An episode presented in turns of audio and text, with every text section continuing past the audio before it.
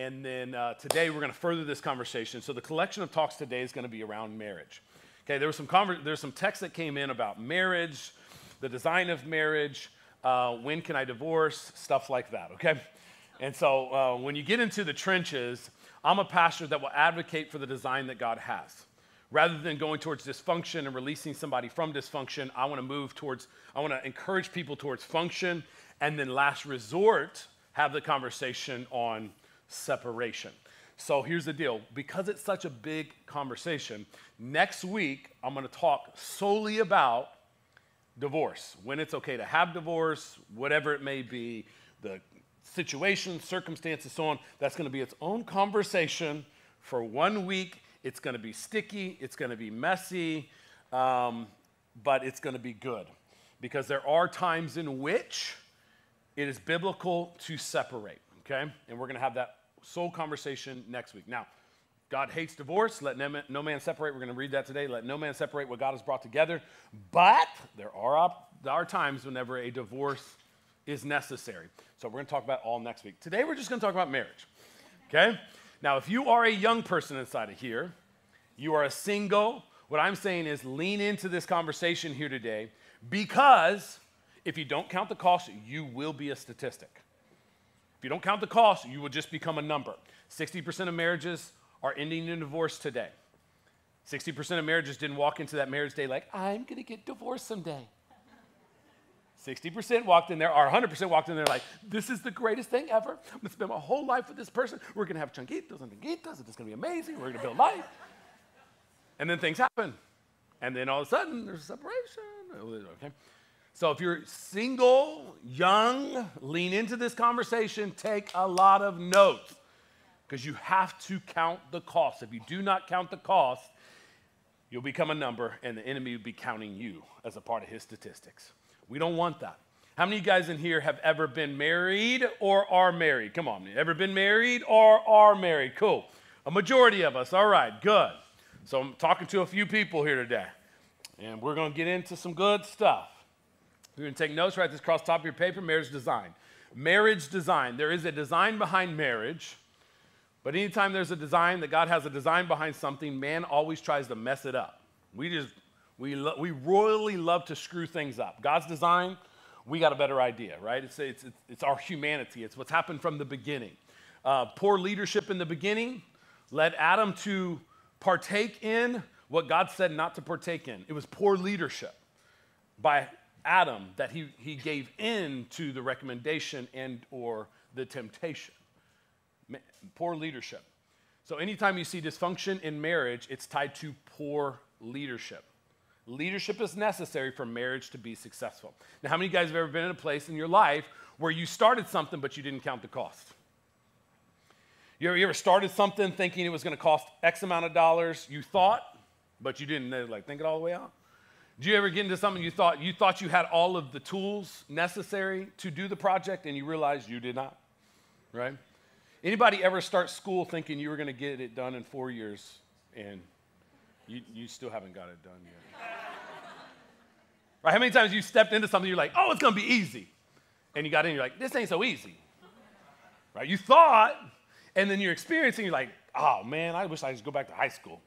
Right? Wish I could just go back to living in my mama's house, right? Mom and dad's house. Yeah, there's a lot of things in life where we jump into that. Now, I'm in an experience right now where I jumped into a project. Heather and I are building at the worst time you could ever build a house in the history of humanity, and we're building right now. Luckily, we're still married, but it's given us a lot of opportunity, and me a lot of opportunity to be prepared for this message today. we promise we still love each other, right, babe? Most of the time. I love you. I do. Uh, now, marriage, where was that? she wasn't in the last service. I could stay my train of thought. And I just look at her, I'm like, dang, like, it takes me places. But, um, sorry. Uh, so, no, um, so we jump into projects. We can jump into things. And I jumped into this project. We're building a house right now. And Uh, we want to run Cat 5, Cat 6 cables to all of our TVs for quick interaction. You don't want to go through the Wi Fi network, overload the Wi Fi network, and you got slowed speeds. The last thing you want to do as a husband have slow speeds for your wife because she's told me over the time this darn TV's not working because the Wi Fi is not connected. Fix this thing. So I'm just doing what I need to do in order to make sure the marriage is good for the next however long we live in this house. Now, I thought something was going to take a day to run all this cable, and here we are, two miles worth of cable later and four days in, roughly 30 hours of my time, and I'm still not done. We got time. We, we, we, we think something's gonna be one thing, but by experience, it's something different. You know, David and I were up in the, like, pulling these cables together and doing all this stuff, and I'm up in the attic and, like, sweating my backside off, thinking, what in the world am I doing right now? There's people that I could pay to do this that love it, and I hate it, right? There's things that we don't count the full cost on it. And you know, oftentimes in marriage, we don't necessarily count the full cost. Right? If you're a young person in here, there's this idea on what you have ma- uh, about marriage, but then there's us that are married, and we know what it's like. Right? Please come and talk to us. Be like, what is your thoughts on marriage? Or what do you think it's going to be like? We'll help you quickly get a reality. now, I'm not saying we're going to discourage you, we're just going to help you have the right information necessary that maybe you'll step into the marriage counting the cost and not being surprised by the experience. Because it's this beautiful thing, this incredible thing that God has designed and planned and created. But sometimes we ourselves aren't necessarily ready for the thing in which God has called us to be a part of. And when we think we're good, we'll step in in the deficiency. Now we're facing pain. And there's another person that gets to be a mirror to say, You're, you're not good. And now all of a sudden we have this, oh, okay, well, I need to get better. I got to grow. I thought I had it together, but there's a realization that something is not working here. You know, I think sometimes we can look at marriage like a job sometimes. You look at a job, you go into a job, you first get the job, you're thinking, this is the greatest thing ever. I got a new job, all this opportunity. I'm gonna amazing. We're gonna, it's gonna be this crazy, amazing. They're paying me to hold down a responsibility. Man, I want this company to succeed. The mission, I am behind this thing. I'm gonna hold my responsibility so we can be good. And the mission of this thing, I'm, I'm good. What happens? We get into the job. Now we have some experiences. Now we have a responsibility. Now we got to show up. We got people that are, you know, our boss that's telling us we're doing things wrong. You're like, shut up, I don't, I don't, yeah, get, get on my back. You know, we have, we have all this experience. And now all of a sudden, what we could start doing is the job, rather than being excited about the mission of the company, we start to care only about the position we have on the team. We, we, we'll begin to believe that our role is greater than everybody else's role and all we care about is our thing and not the thing. It's a lot like marriage. When, when we find ourselves in a place where we're frustrated with the experience, all we begin to do is show up for the paycheck, the benefits, not the responsibility. I'll say it this way we will divorce the mission in order to preserve our position. We'll, we'll, we'll divorce the mission of what marriage is. We'll divorce the mission of what our company stands for so that we can preserve the responsibility, our position in which we have. You'll see it with people inside of your company. They're walking around like, no, like, look at what I'm doing. Look how great I am. Well, hey, we need you to do it this way. No, we ain't doing it that way. Now all of a sudden you can't tell them anything to make it better for the overall company. They just want to make sure that their, their position is good. And you'll find this in marriage where people start putting on a facade. Oh, well, things are good. How you doing? Oh, great. It's awesome. We love each other so much. What are they doing? They're, they're, they're protecting and preserving the position that things are good. And then you get in the car and you quickly realize it ain't good. We will put on the facade in order to protect the position. We're a good wife, we're a good husband, we're good. But what are we doing? We're divorcing literally the mission of the home to be united for the purposes of building family. Being united that we can raise children, that they would know what God's word says, they would know how to lead. And when they're older, they will not depart from it. Now, here's the deal I'm going to jump into a, eight things here that may be indicators that your marriage is a mess today.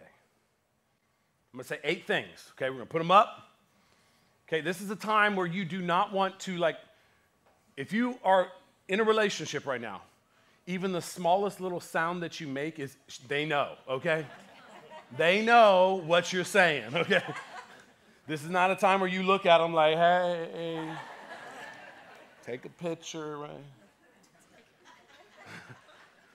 These are indicators that your marriage is a mess and there's a problem. These are indicators. These are just indicators, though, okay?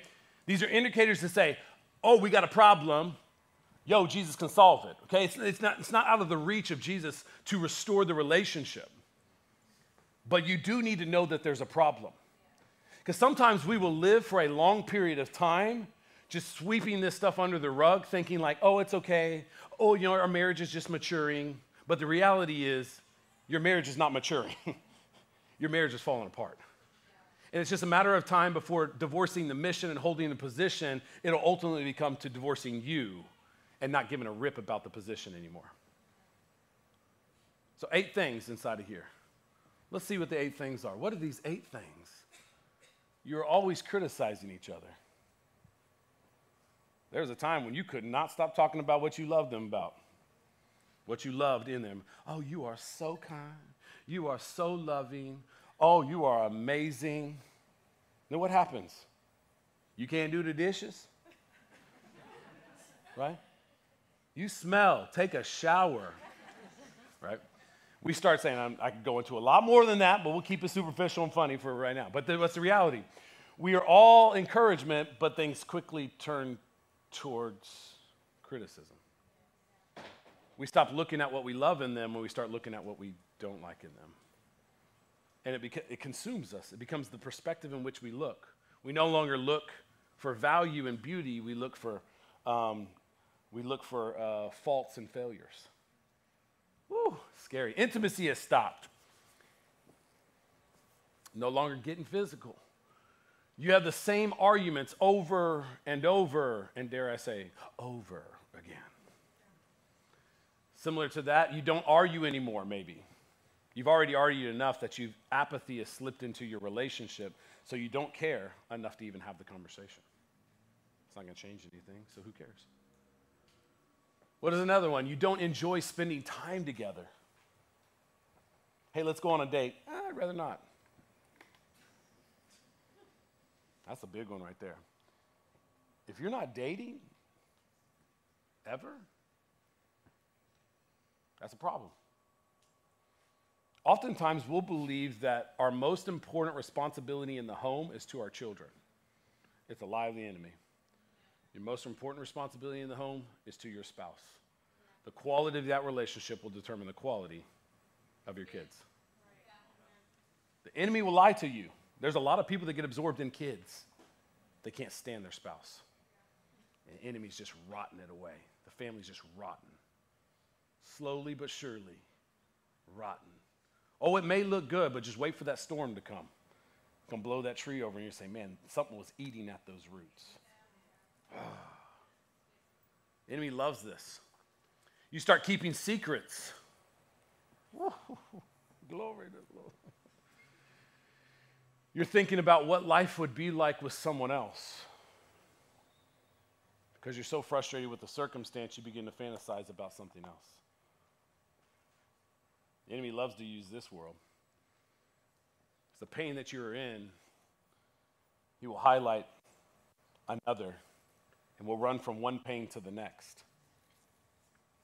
Last one. They're not the first person you call when you have an issue. Man, letting it sink in just a little bit. You could be having one or two or three, seven of these, eight of these. Maybe you're dealing with all of these. Uh, let me just be real with you. Your marriage is in a really tough spot. If this was a dashboard, your, your, your red light would be on right now. Your engine is overheating. You're on the brink of breakdown. If you don't do something about it, you may not be able to go very much further. It's a big deal. It's a big deal. The enemy will keep you blinded to the reality of what you are walking in for the hope that you will never wake up and realize the, the vulnerability or the, realize the, the, the state of how fragile your relationship is. And one day you're going to wake up and say, What happened? I never, I didn't see it. Let me just shake you real quick. If in, I mean, you got any of these things going on, they're redeemable, but let it be indicators that, man, something is not right, and we got to do something about it. So for me as a pastor, what I do is I don't get into the grandiose, it's all over, and this is, oh my gosh, you know, sky is falling. It's things need to change. And if things need to change, God has a solution to the change. We just got to get back to the original design. God has a design around marriage. Maybe just humanity has divorced the design that God has for marriage. And today we're living in the fruit of man made ideas because we've divorced God's design. We've divorced God's design. God has a design in which it should happen. And let me just tell you the first thing I would start off with here today is humility. Humility is the personal place for relational success. Humility is the relation is the, the personal place for relational success. It's humility. Let, let me show you in Genesis 2 why humi- humility is so important. Because at the start, there was a place in which we had to operate, in which God placed us here into the garden, in which He created and said, Don't do X, Y, and Z. Don't eat from this tree. Don't do this thing. And man had to say, I respect the authority and the design that God has. He placed me in this beautiful place. And now I can't do something and I respect it, so I'm gonna be humble, not to think that I'm I know better. I don't allow pride to come into my heart and be like, who's God to think that he could tell me what to do? I own this place. I tend this place. This is my garden. And we lose sight that God is the creator over the garden that has placed us inside of that garden. And it's humility that keeps us in a place to honor God and the design in which He has that we don't do, but we do do the things that He has called us to. Let me just show you in Genesis 2 the fundamentals of this. I'll pull two things out of it. Fundamentals, and we'll read all the way to verse 25, 15 through 25. It says, The Lord God placed man, the man in the Garden of Eden, uh, to tend and watch over it. But the Lord God warned him, You may freely eat the fruit of every tree in the garden, except the tree of the knowledge of good and evil. You eat its fruits, you are sure to die. That's just the sin conversation right there. Then the Lord God said, It is not good for what? Man to be alone. The first thing inside of here, looking at humanity after creation, man is by himself and the Bible would tell us that it is not good for man to be alone. Number one, it is not good for man to be alone. I'll, I'll jump into more of this in just a second. Uh, it goes on to say after this, the second thing, what does he say? It's not good to be alone, so what will I do? I will create a helper who is just right for him. So the Lord God formed from the ground of all the wild animals and all the birds of the sky. He brought them to the, uh, to the man to see what he would call them, and the man chose a name for each one of them. So Adam's just there spitting names. If you want to, you want to say, God, why in the world did you name this thing a zebra? Don't blame it on God, blame it on Adam, okay? Don't get frustrated with him. All right, go on. Uh, next over, it says he gave names of, uh, to all the livestock, all the birds of the sky, all the wild animals, but still there was no helper just right for him. Hear it in here, man. There still was no need a helper, not good to be alone. There was not a, uh, a good one through creation of animals. So, what is God? But still, there was not a helper just right for him. So, the Lord God caused the man to fall into a deep sleep. While the man slept, the Lord God took out one of the man's ribs and closed up the opening. Then the Lord God made a woman from the rib, and he brought her to the man. Falls asleep, rib out. So here's an interesting thought. I won't dive into it too much today, but I think it's interesting that God created from nothing something in all of creation. But when it came to a woman, a woman, he took it from man. Isn't that interesting? From man taken in order to create a woman. It's beautiful. It's a beautiful thing, which isn't necessarily PC. So at least, or at last, the, the man exclaimed, This one is bone of my bone and flesh of my flesh. She would be called woman, which I like to joke about, is he, when he saw her, he was like, Whoa, man. Let's say, Whoa. she looking good. Hello, somebody. Now, isn't it funny? This is often how what we think on our wedding day. What's happened? Just throwing it out there. Because she was taken from man. This explains why a man leaves his father and mother and is joined to his wife, and the two are united into uno. See? Now the man and his wife were both naked, but they felt no shame. Isn't this awesome? The original intent, the design behind, when it's imperfection, there is no shame. Come on, how many of us in our marriages today, you got some shame rolling in your game? One. What happens? It's pain, it's experience, it's lack of trust. All of a sudden, there's shame in the game. We may walk out on our wedding night like, say, what? And we get 10 years in, and all of a sudden it's like, I don't, do you see me as I should be seen? What's happened? First thing is, humility is the start of the journey. It is not good for man to be alone. Let me just let, hear me today. As fundamental as this is, hear me today. It is not good for man to be alone. God did not design man to do it alone. Not one of us inside of this place are called to live life alone. God looked at man and said, Man, look at what you are doing here on this earth. It is not good for you to be alone. Let me create for you a helper for the responsibility. Two things I think inside of here. God looked at man and said, Man, you need somebody to help you emotionally. You need a companion. You need somebody to process with. You ever seen somebody that does not have a friend in their lives? Like they are all alone, and usually their stuff don't stink. They have nobody to speak into their lives to tell them, hey, you are really messing this up right now. You are really, you know, a, an arrogant, self righteous, stuck up, selfish person. A companion, the, you get a mirror in that picture to say, hey, hey, you're not as good as you think you are hey, you need some work inside of your life. You probably shouldn't have said it that way. Heather says that to me all the time. I'm probably sure to have a good conversation today with her. But she's my, my helpmate. She's my soulmate. She's the, the person that is with me on the journey. I trust her. I respect her. I honor her. I value her opinion sometimes. And all, most of the time, I'm trying, okay? I'm a sinful man. But that's reality, right? it's, it's, we need, it's not good to be alone. How many times you find yourself alone and all of a sudden you become your own worst enemy? Self loathing. Oh, we see the flaws. You look in the mirror, all you're doing is seeing the flaws, but it's good for somebody else to come along and be like, girl, you got it together. Because the enemy wants to step in to determine your value. But man, when you got a companion to come along and say, you are far greater than whatever the enemy is speaking into your world. We are emotionally supported. Amen. Amen. That's good. Amen. Clap about it. Yeah.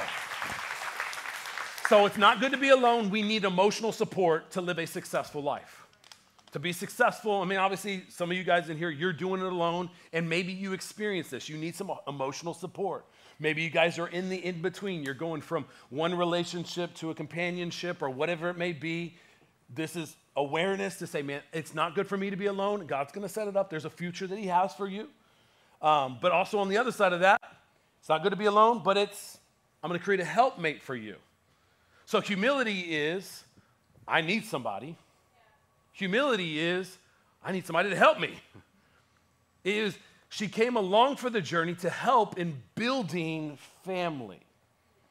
That's why woman was created. The responsibility is needed for somebody to be and help on the journey of building family. Yeah. So God's design, how He's put it, not good to be alone, and we need a helpmate. Now, here, I'll, I'll speak to both genders right now, male and female in here. It is not good to be alone. Humility, selfless. You need a helper. You can't do it by yourself. As a husband, there's certain things that you bring to the family dynamic that is needed for your family. On the other side of that, as a woman, in the family dynamic, there are certain things you bring to the family dynamic that is needed in God's design for the family. It's respecting those places and those positions to say, I'm just gonna submit and walk in humility toward the design that God has so that we can do what God has called us to do to build a family that knows God's word, that understands what truth is, and man is making a difference inside of a generation. So, those are the two things I would pull out inside of here that it's not good to be alone. You've gotta know that. So, anytime you're starting to think, I'm gonna do this on my own, I'm gonna go about it and do it myself. Well, I don't need nobody. I don't.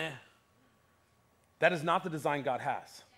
And whenever you think you can just do it on your own, well, I don't need this person in my life, I don't need this person in my life, God has designed it where we are helpers on the journey, co laboring together to build family.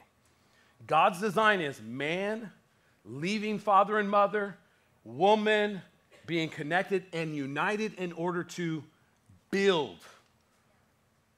Fundamental responsibility of, of humanity be fruitful and multiply. The only way we're fruitful man and woman, whoa man, coming together and be like, yo, what's up? hey, you want to do this God design thing? Let's do the God design thing, right? And then let's build humanity.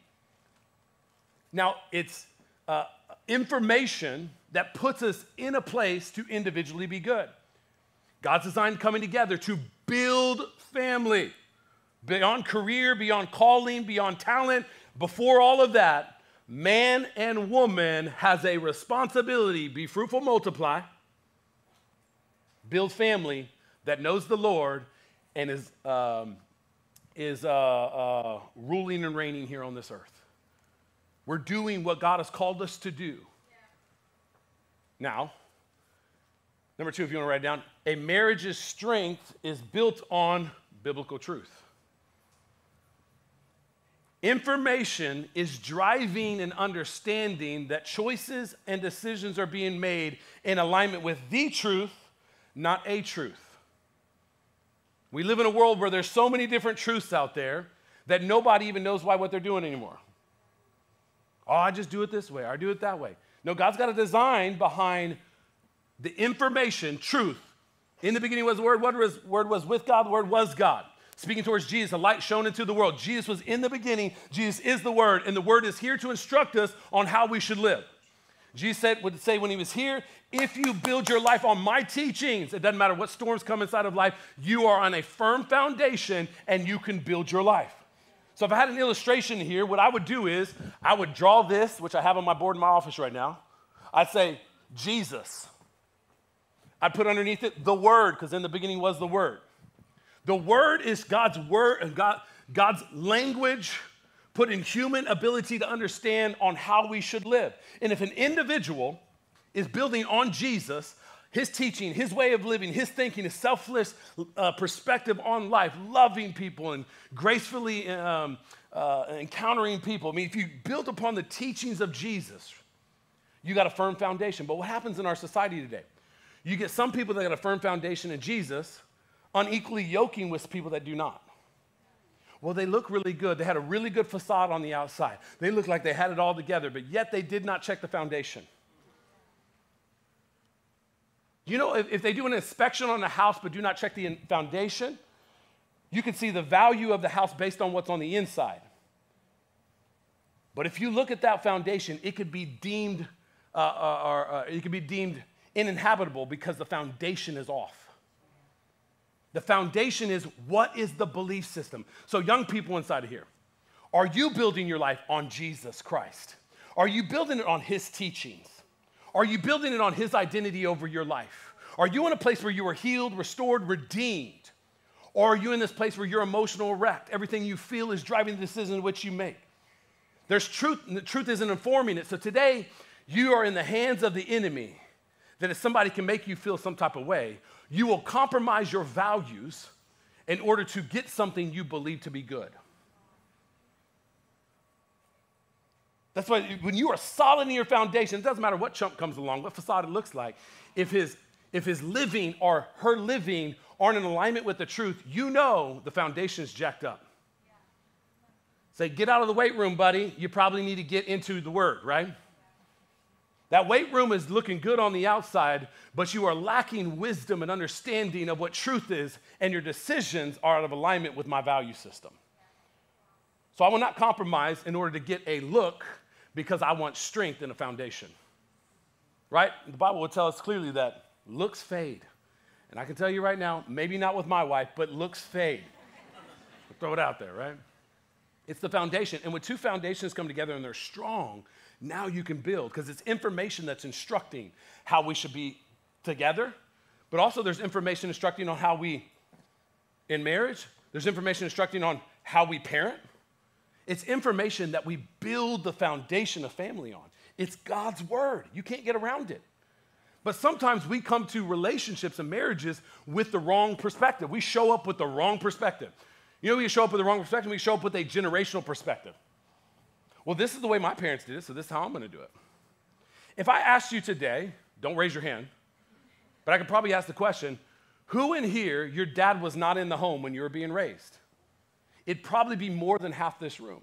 Why? Because there was dysfunction in the last generation that brought dysfunction to this generation, for there's a wrong belief system on how relationship and marriage should operate. How many of your parents, how, your mom wasn't inside of the home, your dad was a single dad, whatever it was? More than likely, there's a few of us inside of here that has that reality. What, mean, what I'm trying to get at is there's dysfunction that has created behaviors that now are seen, and since we lack the information of God's word on how we should conduct ourselves, we will come to a marriage with the wrong perspective, doing things that we should not be doing, saying things we should not be saying, treating each other as we should not be treating each other, but we believe that's the way to do it. It's the way I saw it. It's the way my dad did it. My dad loved my mom this way. My mom respected my dad this way. So that's why I'm doing this. But there's a better way, there's a biblical way, right? There's better understanding. Our perspective as we step in cannot inform the, the reality in which we are living in here today. It should be God's word. If God is not at the foundation of our decisions, we should say, man, okay, I came from a messed up home. I need the information of God's word to transform me so that I can be present in my marriage to be what God's design, to live out what God's design is for the marriage. If I'm a woman, I'm coming as a wife into the marriage with a certain role responsibility for strength inside of this marriage. I don't want culture's ideas, I want God's word's ideas. So the second thing I was saying there is we can come culturally. We can come with cultural show up, right? I would call it the cultural show up. It's what I saw on the movies, and that's what I saw on the TV show, and, and, I heard it in this song. This is what love is, and this is what marriage is, and this is what I, you know, I just got to buy the card and the flowers, and it's all good. We have these ideas around what is right or wrong. You know, one of the stupidest things I've heard in culture is, oh, he's sleeping on the couch tonight. One of the stupidest things ever. Because the Bible says, don't let, don't let uh, anger or the sunset on your anger, right? Don't even leave a little bit of anger. Don't even allow a little crack of sin to be, uh, to, to, uh, to be existent. Deal with it, right? But we'll live in a culture here today where we will say very ignorant things, void of God's truth, simply because we don't know it and we're just trying, we're frustrated, we're mad, we're selfish, my ideas and what I think, get out of here, whatever it may be. And here's the deal there is this crazy. There are literally men that are have no clue what the word says, so they will lack a backbone and completely allow the manipulation of humanity in order to lead them to a place where they will be ostracized, they will be devalued, they will be, uh, you know, all kinds of stuff. Simply because they don't man to say, you know what, that's not what the God's word says. You know, I want to live out what God's word says, and I want us to deal with this issue. And I'm going to come in here humble. I'm not here to lord it over you, but I'm here to submit into this process to say we want a healthy marriage, and we want to sleep in the same bed tonight, and we're going to do what's necessary in order to resolve this issue. But how many nights will we go sleepless, sleeping in different rooms, simply because the enemy through culture has been able to lie to us on our behaviors and our actions rather than walking in humility of God's design, that it's not good to be alone created a helpmate. Whenever you have challenges, you fix it. You deal with the issues. You got cultural lies that enter into the marriage dynamic that we believe and we laugh about them. so funny. And it's not. Anytime culture enters a bad idea that's not biblical in a movie, a show, call it out. That's a lie of the enemy, destroying the next generation. We will not live according to a lie. We are informed by the truth. Our truth will build our foundation as individuals. Our truth will build the foundation of our marriage. Our truth will help us lead our children. Our truth will help us lead generations. Amen? We're going to be informed by the truth of God's word. The last thing I would say is trauma. Trauma, you're showing up with trauma. And maybe you're in a second marriage and, and trauma is a real thing. Maybe you're in a relationship that was super toxic and, you were mistreated, devalued. You were completely, um, uh, you were completely hurt in the process, whatever it may be, male or female. And you're showing up into a relationship, and one person's got to walk on eggshells because you're hurting on the inside based on what somebody did to you in the past. You're, you're sensitive today when somebody, when, you, when your spouse says something because you're thinking about somebody else and what they said, not about what, not about what he is saying or she is saying. And today there's this trauma that you're showing up into the relationship, and man, it's, it's causing challenges and issues. You're not on the same page. You're always having to think through, well, how are they going to receive this? What are they going to think if I say this? And now all of a sudden, you got all this thinking going on outside of how are we building. So you got the trauma, but we should be building on godly. We should show up with a godly perspective, a selfless, godly perspective. I would say that. Um, now, here's the deal. Let's see. I'm going to jump into Ephesians 5, and I'm going to jump into the front part of this, Ephesians 5, on how we're showing up to this, godly perspective, role responsibility. And I'm going to, I'm going to give the fundamentals because next week I'm going to jump into the reality of it uh, and what it fully says, okay? So in Ephesians 5, it would say this in verse number 21. It says, And further submit to one another out of reverence for Christ. When it comes to a spirit driven marriage, Paul's leading to us right here, inspired by God to write this right here for believers is in a spirit guided marriage, this is how a husband and a wife operate. They submit to one another out of their reverence for Christ. We're saved and redeemed by Jesus Christ. So we come as husband and as wife in submission to each other for the purpose bigger than ourselves. Now, the second statement inside of here is for wives, this means submit to your husband, and that's where people go crazy on. Right?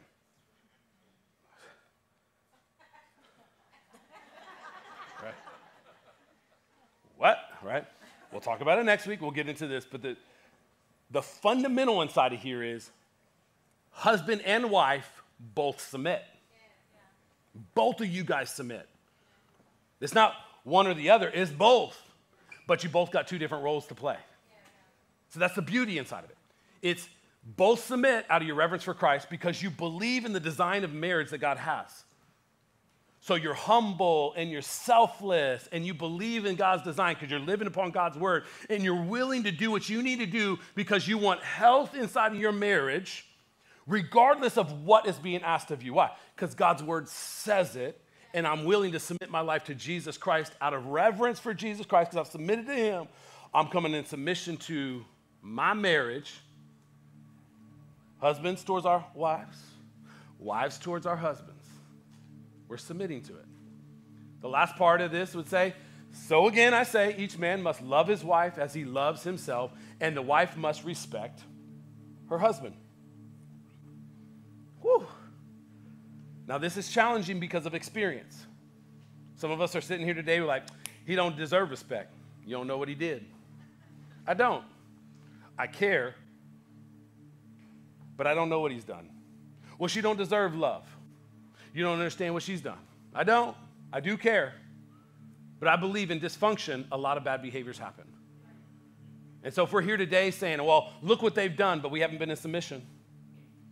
We haven't been in submission as a husband if we, if, if we haven't been in submission to the marriage dynamic, the design that God has, I can only imagine the dysfunction that's going on inside of this room right now. I can only imagine the things that you said to her. I can only imagine the things that you said to him. I can only imagine the things that have been done. Because if we're not in submission, then we're out of the alignment with authority. And the authority has called us to be righteous, honorable, loving, We said a commitment, right? Faithful. Throughout a submission, the actions are going to be far different than God's expectation, for sure. I'm not surprised by it. But here's the deal own it. Own it. I love in our church is Will and Laura Ruiz. Two years ago, sitting in a message similar to this, they were in a broken spot on the verge of divorce. Papers were already drawn up. But God. But God. But God did what? God convicted both of them. Said, man, we've been doing this thing wrong. We, we're, we're off inside of our lives. What's going on? Laura would sit here to say, Laura Ruiz would sit here and say, I am a completely different person. I used to be this, that, the other. I was angry. I was this. She would, she would tell you all that she was in that marriage that brought dysfunction to it. Will would do the same. The beauty of where they're at today is because of the humility to say, I've been doing it wrong the whole time. I've been doing it wrong. What happened? I got caught up. Man, I just got caught up in life and marriage and situation. I got caught up and my heart became, you know, messed up and my perspective uh, was off and I, my actions did not represent the commitment that I made on my wedding day. And today we're living in the dysfunction of my decisions. They're out where they at because they own it. I'm saying today, if you are in a mess of a marriage, own it. Because your only option is frustration, being alone. You can have a contract living in the same home, but you are alone. You don't have a helper. You got a roommate. But that's not God's design. And today you may be living according to the, the plan of the enemy in order to rob your family of the mom and dad that your kids deserve because you're unwilling to accept your selfishness, your pride. It's going back to the original sin. Who is God to tell us what we can't do? Stepped out of alignment and hell broke loose. If you're out of alignment in your marriage and you're not in submission to the mission that God has for your family, hell is going to break loose.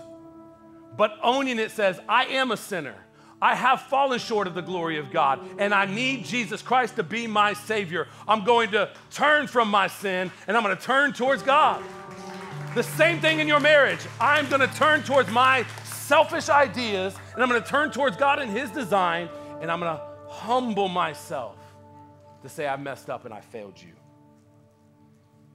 If you know your marriage is in a mess right now, and you don't have the, I ain't gonna say it, but you don't have the, the courage or the strength to say, I'm sorry, you're caught up and the enemy has captivated your mind and your heart. You are living a life of sin. You need to turn from your selfish, sinful ways. You need to get into humility and submission to Jesus Christ so you can submit inside of your marriage, that your life can be transformed, that your family can get what it deserves out of you.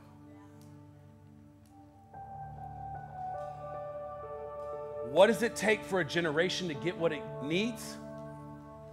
Is for one generation to submit to the design. We have a whole generation of fatherless kids running around. They don't know how to live because there isn't fathers that know the truth and have lived it for them. You have a bunch of men running around with the maturity of boys, expecting to raise men.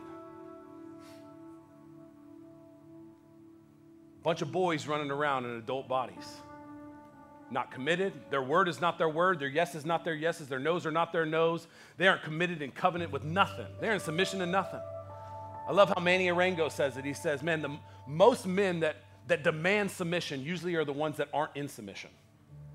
And they demand it of their wives but they're not in submission to nobody, not a pastor, nobody in there, not, not submitted to nothing, but they demand it over others.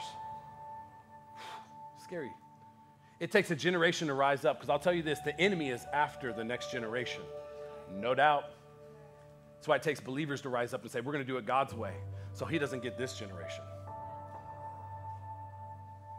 Do you have the humility to say, I'm sorry? Do you have the humility to say, I've been off? Do you have the humility to say, God, I'm sorry. I've failed you and I've failed this marriage covenant. And you can humbly come in and say, Man, forgive me. What I want to do today is I'm going to do two things to close this out. One, if your marriage is a mess, it is not absent of restoration. If you're willing to turn, if you're willing to submit, if you're willing to ask for forgiveness, you're not out of the reach of Jesus Christ and the restoration that He wants to bring to your family and to your life. So I want to pray over your marriage today. If it is a mess, it's in a broken place. I want to pray over you. May the Holy Spirit begin to minister to your heart, wherever you're at, male or female in here. Begin to minister to you and your marriage. So goes the marriage, so goes society. So goes the marriage, so goes the church. It is immensely important. So I believe and I stand firm in the strength that can happen in your marriage. It's going to bless our city, it's going to bless our church when you're walking in right standing with your spouse, build an incredible family according to his word. So if you're here and you're married, just grab their hand real quick. If you're not sitting next to them, you got the kids in between them, let's change that. Sit next to them. But just grab your, your spouse's hand right now. These are the hands that you held on your wedding day.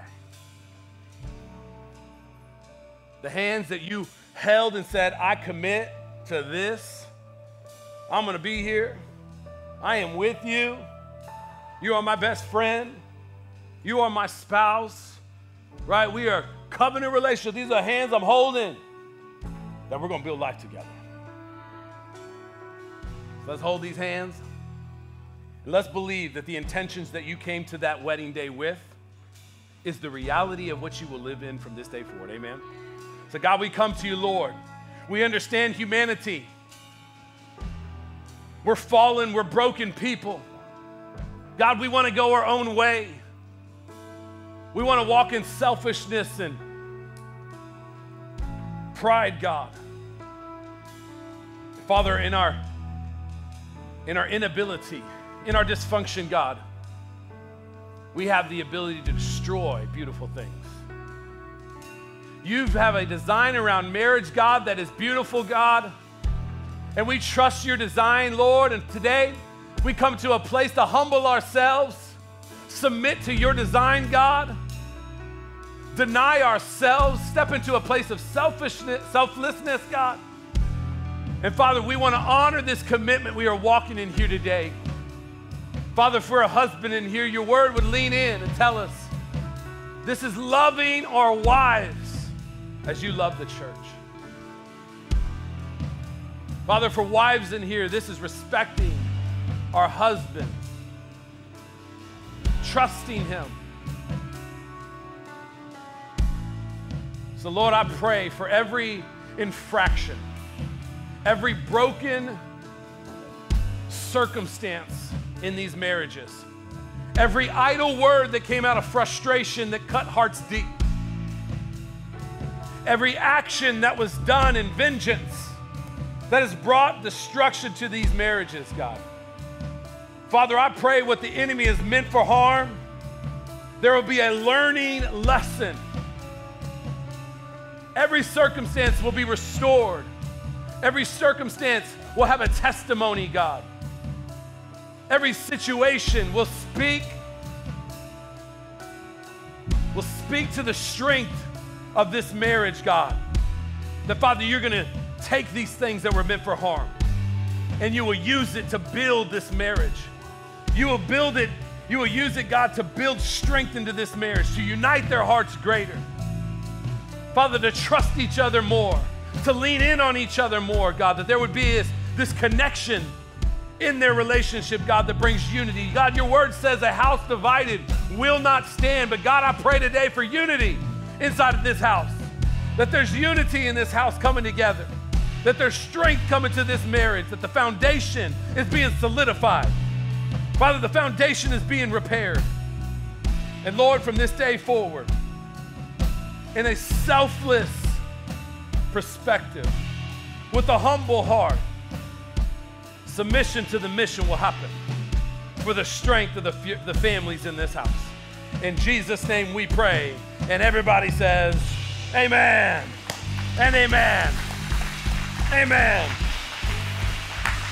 Amen. We're believing it over your marriage. We're believing it. Now, here's the deal marriage, if you think back to whenever you were going to get married, there's so much excitement around that day. I think Heather and I planned it out a year. I mean, we really planned it out for a long time, much more than a year, but she planned it for like a year, all the details. We knew for a long, long time. I think she asked me to marry her when we were like in high school still. She's, you know. But the deal is, there's so much excitement around this day. But you know what happens? We forget the commitment we made. If you think about on your wedding day, the things that you say towards that other person, wow. Can you, can you remember what you said in your wedding vows? Anybody? I didn't think so. Got an idea, right? Somewhere in there. So, this is what I want to do today for us and our church. If you are married here today, I want us to re-say our vows together. I'm going to speak it in a past tense because you already said it. I'm going to speak it for the present tense because we're committing. And I'm going to speak towards the future tense because we are going to be here in Jesus' name. But if you're married inside of here, what I want you to do, stand up and look at your beautiful bride and your beautiful groom in the eyes. Come on, everybody, you get to witness this massive. Heather, come on up, babe. She was not ready for this today. She did not know I was doing this. But we're going to say this because here's the deal there's beautiful things that we committed to on our wedding day. But here's the reality we have an uncanny ability to forget things. Something about our humanity. We're dying every single day. At the age of 25, like literally the growth inside of our life stops and we just die. Nothing's growing anymore. We're just slowly dying. It's terrible. So, with that, our memory goes. So, we're going to re- remember the commitment that we made on this day. So, I'm going to say this. You say, all the husbands, you're going to repeat after me because we go first. It's our commitment. You look beautiful, babe, on our wedding day. Come on, remember, what did that day look like? Was it rainy? Was it sunny? Ours was like gloomy, not great. Um, but the marriage has been great. Um, so. Glad the day's not an indication of how it's going. But say this Husbands, repeat after me. I, so and so, whoever you are, I, Brent, right here. Grab your, let me see your hands. Have taken you, so and so, Heather, to be my wife. I will honor my commitment and treasure our friendship. I loved you on our marriage day. I love you on this day and the next and forever. I trust and honor you. I laugh and cry with you. I share my life openly and honestly with you. Whatever may come, I will always be here. On this day forward, I recommit to be true to you in joy and in sorrow, in plenty and in want. I promise you my trust, my devotion, my tenderness, and my love. As I've given you my hand to hold, so I give you my life to keep. All right. Ladies, repeat after me. All right. I, so and so, take you, so and so, to be my husband. Have taken you to be my husband. There you go. It's already happened, yeah. I will honor my commitment and treasure you and our friendship. I loved you on our marriage day. I love you on this day. the next, and forever. I trust and honor you. I laugh and cry with you. And I share my life openly and honestly with you. Whatever may come, I will be here. On this day forward, I recommit to be true to you in joy and in sorrow, in plenty and in want. I promise you to my trust, my devotion, my tenderness, and my love. As I've given you my hand to hold, I give you my life to keep. You may kiss your bride. Amen. kiss him. Give him a good kiss. Like a really good one. A really good kiss. Amen. And as I do with all my couples, that wasn't good enough. Kiss them one more time. Amen. Amen. Wow. Wow. Hey, whoa. Whoa. Calm down. Amen. Come on, can we give it up for all of our couples in the house? Amen. Amen. Amen. Amen. Now, if you want to come to a reception, pick a very nice place that maybe has a live band, you know, get the full effect going on. Let somebody know where you're going for your reception. Just invite them with you. Amen. Just enjoy the whole thing. It's amazing. But here's the deal there's power in marriage. We just can't get off, we can't lose sight as we get uh, as we start leading lives and we have experience.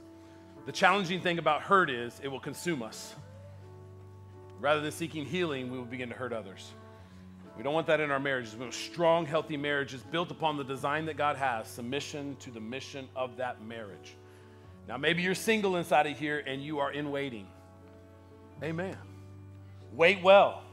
Get yourself ready. Make sure your foundation is good. Amen.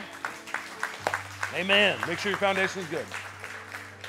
Maybe you're in here today and you've gone from one season to the next. You were married and now you are not, whatever the circumstances may be.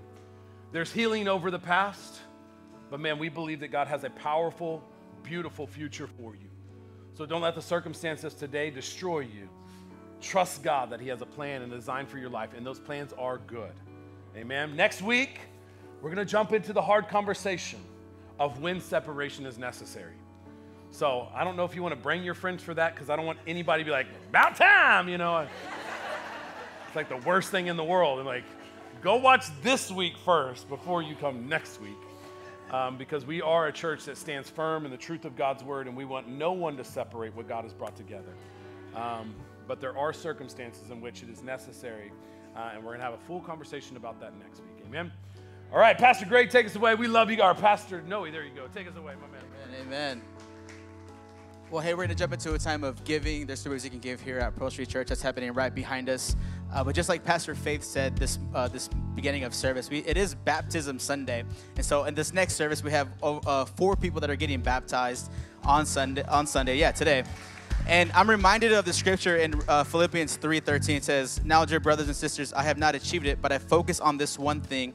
forgetting the past and looking forward to what lies ahead forgetting the past and looking forward to what lies ahead. We have an individual that's getting baptized in this next service, and he talked about that how he struggled with anxiety and depression, um, even even so much so that he even thought about killing himself, even thought about suicidal thoughts. Um, but he walked into these doors broken with anxiety and depression, got around a community of people, and Jesus has transformed his life. And today, he's going public with his faith and say, "Man, I'm taking my next step. I'm leaving anxiety, I'm leaving depression, and I am an overcomer in Jesus Christ." And so we're excited for baptisms this, uh, today. And so through our obedience and giving, we get to create opportunities just like that every single weekend. And so today's gonna be awesome here at the 1230 service. It's gonna be amazing. A few announcements. We do have we do have student takeover in a couple of weeks, so not next week, but on June 5th. So mark your calendars. That student takeover is going to be legit. We're going to have baptisms happening with students. So third third grade all the way to seniors. It's going to be incredible. You'll see some seniors and some high schoolers and middle schoolers serving in um, just all, at all capacities, even here on the platform. So it's going to be incredible. You don't want to miss it. That's June 5th. Outside of that, we love you guys. Have an incredible time. We do have some time, so we have about 10 minutes that you can mingle and talk with your neighbor because our next service is at 1230. Usually it's like, get out of here, we got to get the next service in. But we have changed our services. So go ahead, meet with someone, talk to them, have some community moment at this time. But outside of that, we love you guys. Have an incredible Sunday.